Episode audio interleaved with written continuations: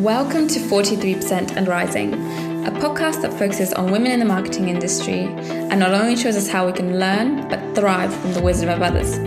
We sit down with some of the industry's most inspiring and game changing women to find out more about their career journey and lessons that can benefit the industry as a whole.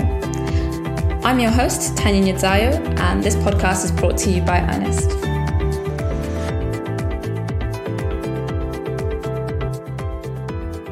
Welcome to another episode of 43% and Rising. Today I'm joined by Isabel, who is head of B2B marketing Europe at TikTok. Isabel's experiences are inspiring. She started from her early career working in B2C and made a migration to B2B. She also gives us a taste of what it's like to be working in a fast paced and high energy startup such as TikTok. In this episode, Isabel will tell us a little bit more about that, as well as what piqued her interest in marketing and what she hopes to see is the future for herself and for TikTok.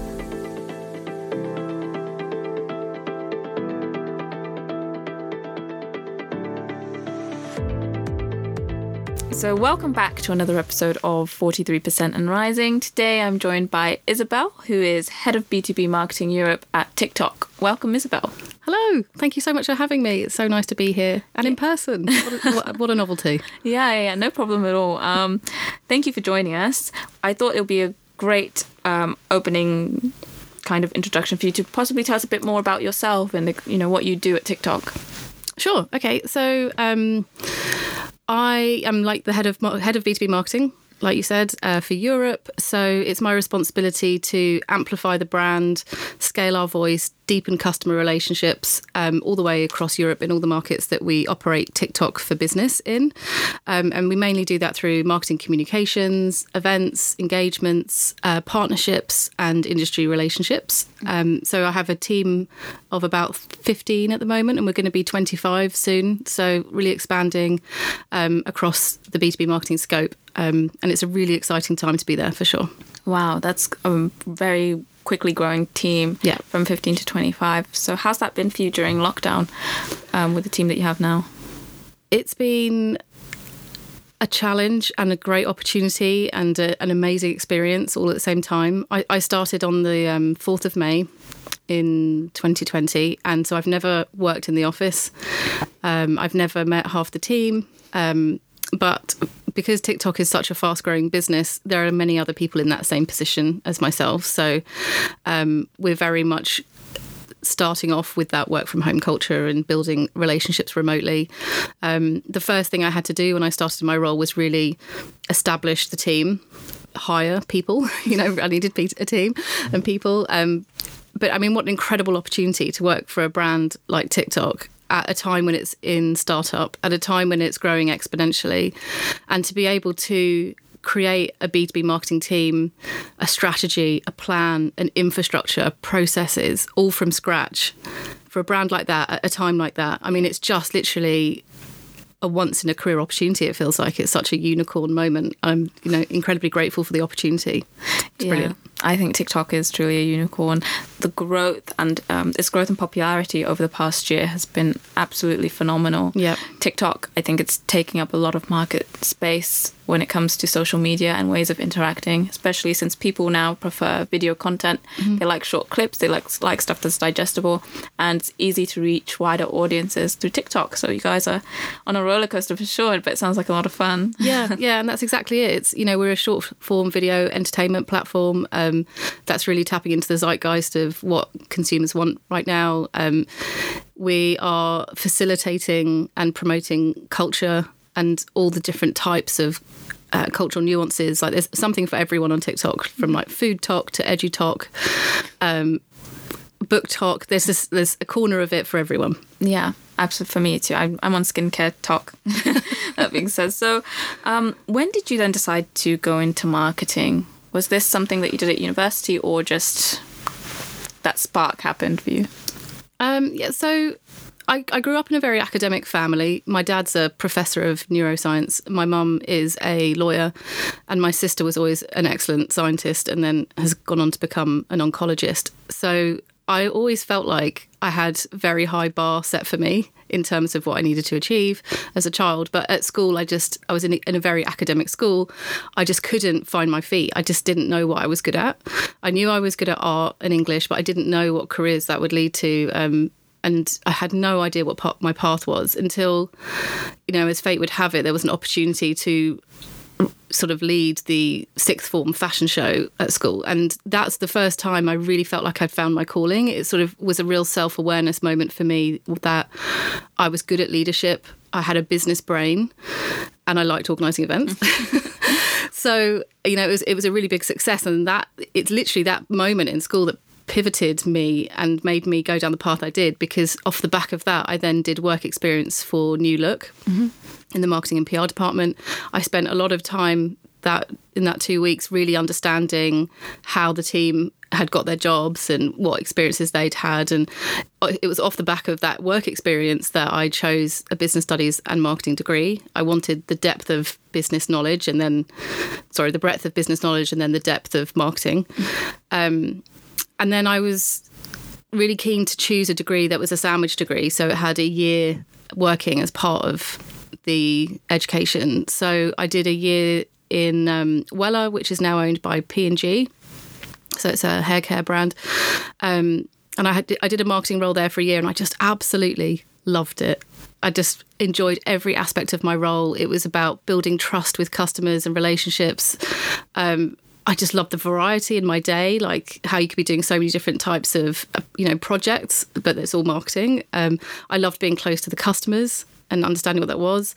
I, I, loved the value it was bringing back to the business, and I just loved how creative it was. Um, and I ended up doing another year there after university as well. Um, and then when I got back from a stint traveling, I then just knew there was just never a question in my mind that it was a marketing career I wanted to have. And I ended up working in magazines as my first job and my first job sort of outside of uni. And then that for me has just been it's been it from then yeah. then on. I've always worked in media and I've always worked in marketing. in marketing. So yeah, love it. Wow, that's a really incredible start. Um, come up from deciding at uni that something that piques your interest to seeing it through after university as well. So how was that for you, the transition from B2C to B2B? Because, you know, your work experience mm-hmm. was mm-hmm. in places where, you know, you're directly customer facing and now it's more so businesses who you're interacting with.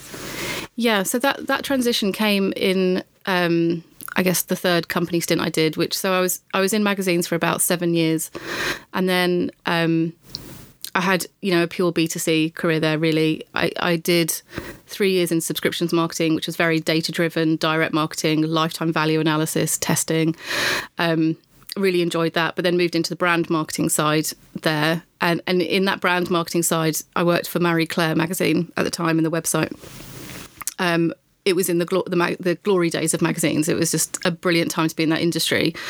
Um, but that also encapsulated some elements of B2B marketing. So, you know, what can we do that will be great for our advertisers? How can we bring the brand experience to our advertisers? Um, and then I really loved that whole that holistic approach of B2C and B2B. But it was when I moved, I moved from there to AOL um, to work on women's content brands, which would have seemed like an unusual choice at the time. But within a few months, I launched the Huffington Post in the UK um, with a huge ad campaign which has been a campaign, my biggest campaign highlight mm-hmm. to date. But it was really in that role and that growth that I had in that business that I transitioned into B2B. So I just progressed through the business. I did well in my role. I got mm-hmm. promotion after promotion. Um, I got promoted to a senior director when I was seven months pregnant. Um, and then at that point, took on an international remit with B2B as well as B2C. And I really just started falling more in love with B2B because it's so much more based on relationships uh, that you build deep trusting relationships with customers and how you can work on that loyalty um, exceeding expectations and really it's just the more partnership relationship based marketing i think suits me better because i'm a i'm a real people person i really love how you know understanding how people work and building relationships so i just love that you could be a lot more hands on with customer relationships in b2b yeah, wow, that's incredible. I think you've had a lot of experience, which I guess sums up where you are now and the achievements that you've had. So, congrats, if I can still say congratulations, even though it's past tense. But um, that then moves me nicely onto my next question, which is which campaign? I think you may have just mentioned it, but can you tell us more about the campaign that stood out the most for you, or was that first um, industry experience that you had? Yeah.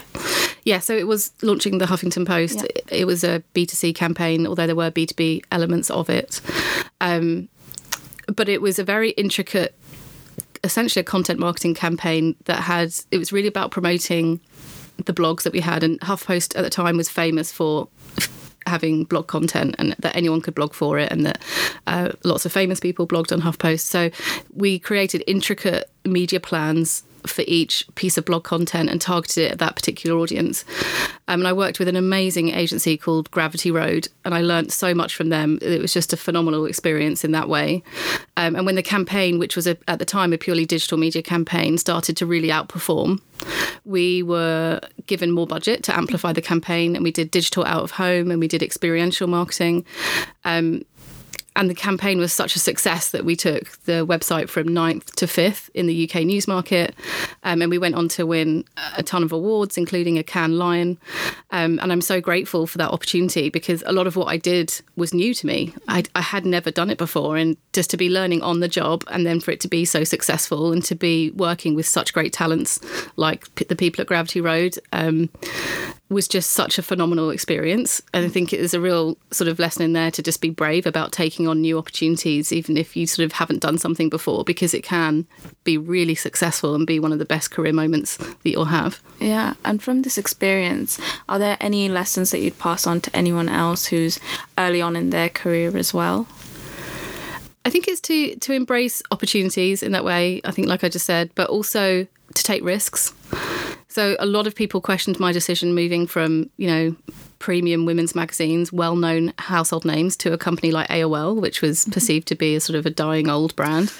But I could see that there was opportunity there, and I could see that that opportunity was to be digital, was to work on agile content brands, um, was to work for a much smaller company where I could take on a you know a wider role and do a lot more things. So yeah, it was a risk, like to leave the comfort of household brands in a in a huge media conglomerate, but it was a risk that really really paid off because it's ultimately given me so much opportunity and so much variety in my career and it's enabled me to have the depth of experience that I've got now and I'm really I'm really grateful and pleased that I took that chance. So I would urge you know anyone to to really think about the risks that they can take in terms of trying out something different, trying out a company that they just have a you know really good feeling about because they know that they're in the, going in the right direction, um, or to always work for a, a brand or a product that you personally really love and use yourself.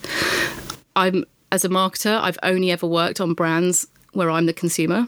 A- apart from a, a short stint in car magazines at the beginning, I didn't actually drive a, a Land Rover or a Mini, um, despite working on Land Rover World and Mini World. But I, I've always wanted to work in magazines, or I've always consumed and read the websites I work on, or I'm on TikTok and using it and loving it myself, you know, or I was, you know, using the hair products when I worked at P&G. So I just think that makes you such a better marketer when you're really passionate about the products that you're using yourself and you're a consumer yourself.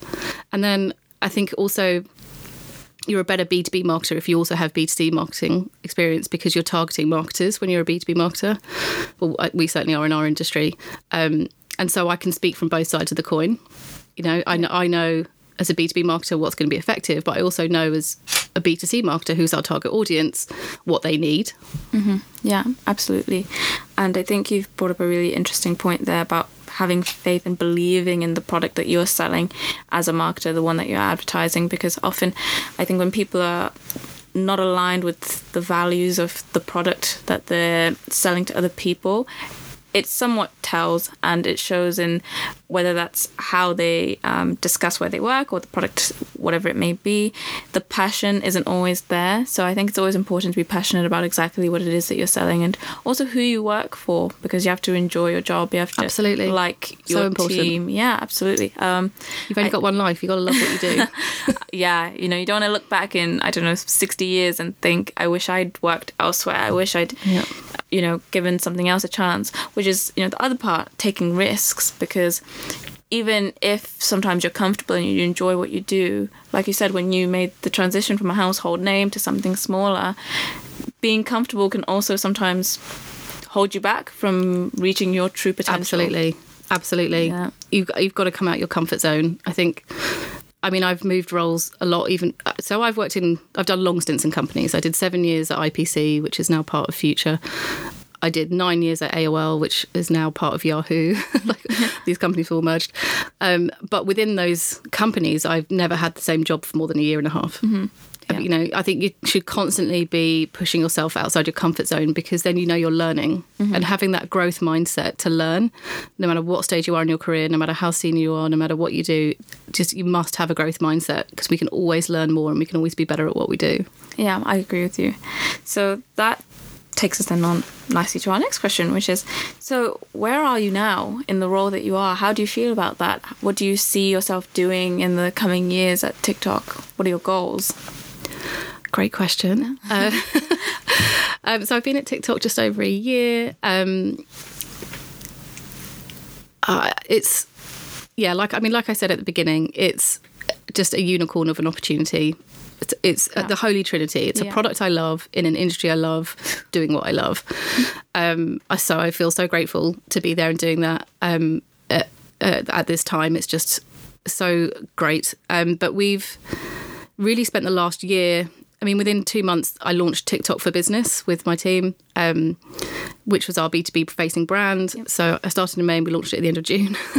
so it was a it was literally a sink or swim, throw you in at the deep end situation when I started, but I loved it. Um, and I think that's th- key to the mentality of working at TikTok at the moment is that we are a startup and we're in very much digging foundation mode as opposed to decorating the house. You know, we're sort of really laying and building foundations for a successful business. And when I joined, it was all about driving awareness of TikTok for business. So we've launched, we're here, you can advertise on TikTok. Um, but it also it was about putting in the marketing foundations. So we didn't have a website, we didn't have a newsletter, we didn't have social media channels, um, we didn't have an event platform. So we didn't have any of these basics in place to be able to do marketing. Yeah. So like the first thing I had to do was really build these foundations. You know, luckily I you know have a great team a really talented, amazingly bright team. Um, we work really quickly. The pace is insane, but it's so energetic and motivating.